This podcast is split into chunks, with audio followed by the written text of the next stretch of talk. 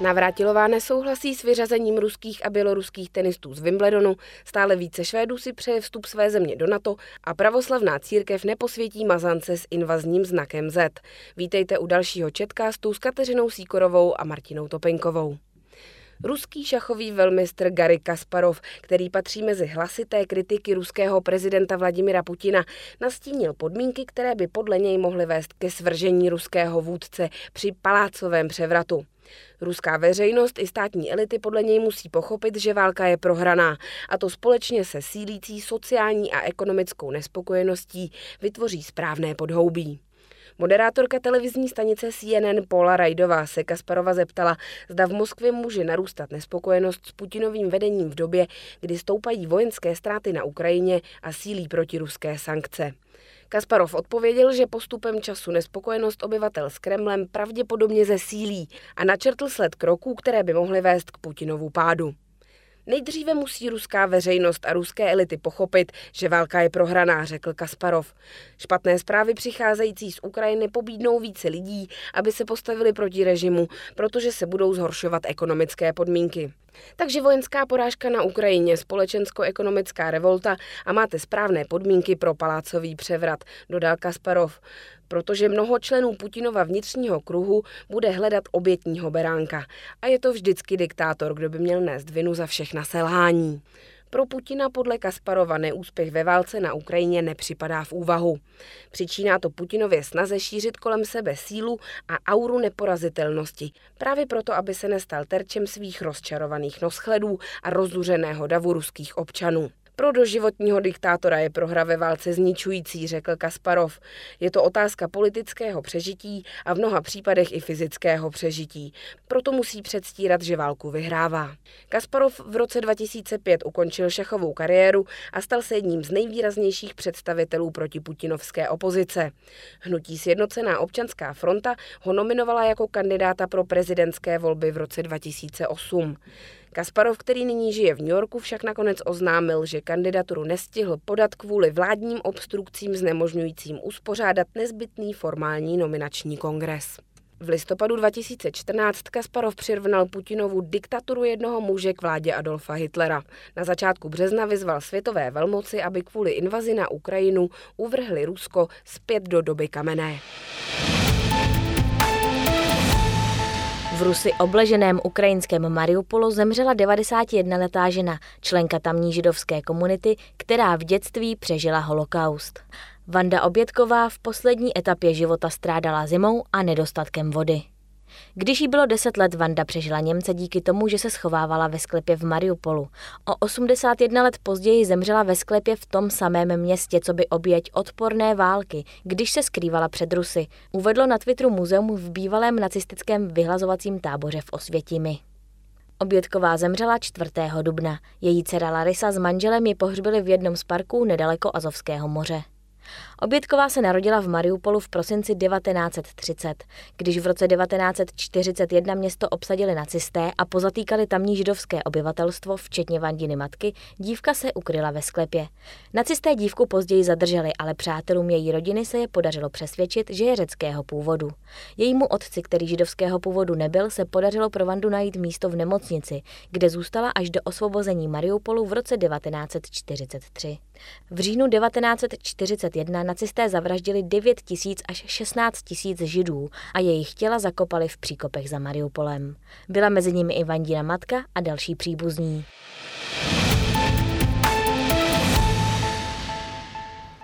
Tenisová legenda Martina Navrátilová označila vyřazení ruských a běloruských tenistů z letošního ročníku Wimbledonu za špatné rozhodnutí. Naopak tenisté z Ukrajiny oznámení pořádajícího All England Clubu přivítali a vyzvali k tomu, aby se nemohli ruští a běloruští sportovci zúčastnit žádných sportovních akcí. Takové vyloučení, vzhledem k tomu, že ti hráči nenesou žádnou vinu, není řešení. Myslím, že je to špatné rozhodnutí. Tenis je demokratický sport. Je těžké vidět, když to politika ničí. Citovala agentura Reuters devítinásobnou vítězku Wimbledonské dvouhry Navrátilovou. 65-letá pražská rodačka považuje rozhodnutí trestat tenisty za vojenskou agresi Ruska na Ukrajinu za přehnané. Soucítím s ukrajinskými hráči a ukrajinským lidem. Je hrozné, co se tam děje, ale myslím si, že tohle je víc, než bylo nutné, řekla Navrátilová k vyloučení tenistů. Tenisté se odstli na špatné straně politiky. Snad je to jen jednorázová záležitost a nebude se to rozšiřovat.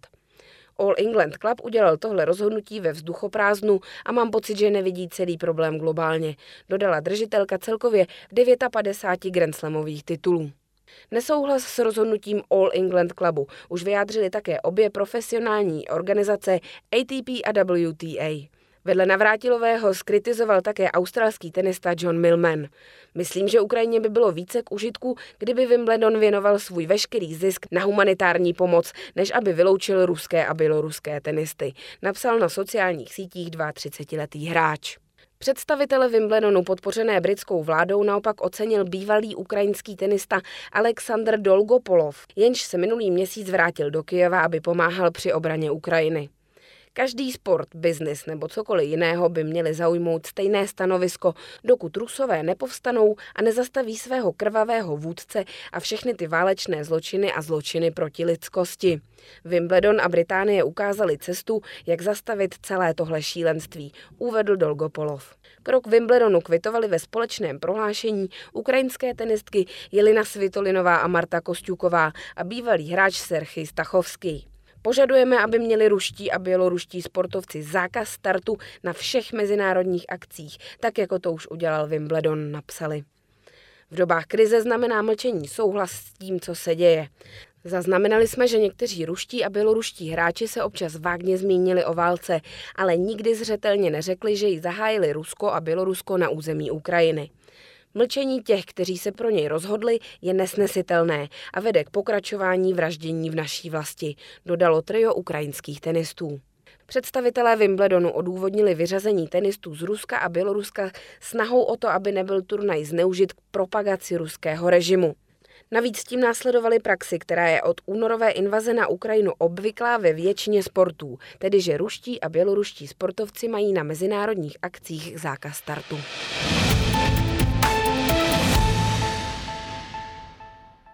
Stále více Švédů si přeje vstup své země do Severoatlantické aliance, ukázal průzkum pro švédský deník Aftonbladet.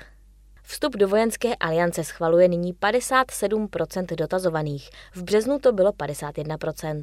S ohledem na ruskou invazi na Ukrajinu vstup do NATO začalo kromě Švédska zvažovat i Finsko. Obě země si přitom dosud zakládaly na vojenské neutralitě. Proti vstupu Švédska do NATO se v průzkumu vyslovilo 21% lidí, v březnovém průzkumu to bylo 24%. Počet nerozhodnutých mírně klesl na 22%. Březnový průzkum byl první v historii země, ve kterém se pro vstup do aliance vyslovila nadpoloviční většina Švédů. V dubnovém průzkumu získalo na to historicky nejvyšší podporu. Nejdůležitějším argumentem pro vstup Švédska do NATO je pro téměř dvě třetiny respondentů nedostatečná obraná kapacita švédské armády. Na druhém místě je odstrašující účinek NATO a na třetím jsou náležitost Švédska se členy aliance. Průzkum provedla společnost Demoskop formou rozhovorů s 1177 lidmi staršími 16 let.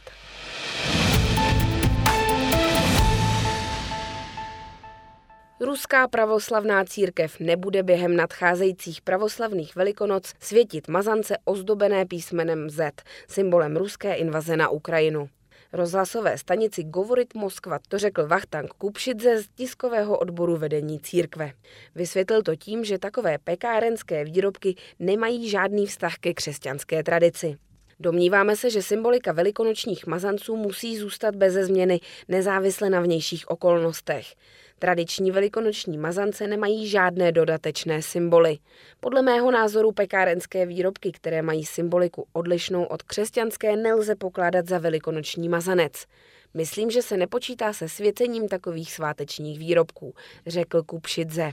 Připustil, že výroba zboží s vlasteneckou symbolikou je nyní nezbytná, ale má se tak dít mimo církev. Výrobky obsahující tuto symboliku mají právo na existenci jako forma podpory ruské armády, ale mimo sakrální prostory kostelů. O velikonočních mazancích z písmeny Z informovala média. V roce 2017 ruská armáda letecky dopravila ruským vojákům nasazeným v Sýrii 3000 velikonočních mazanců, které vysvětlil moskevský patriarcha Kiril, hlava pravoslavné církve. Letos pravoslavné velikonoce připadají na 24. dubna. To je z dalšího četkástu vše, naslyšenou za týden.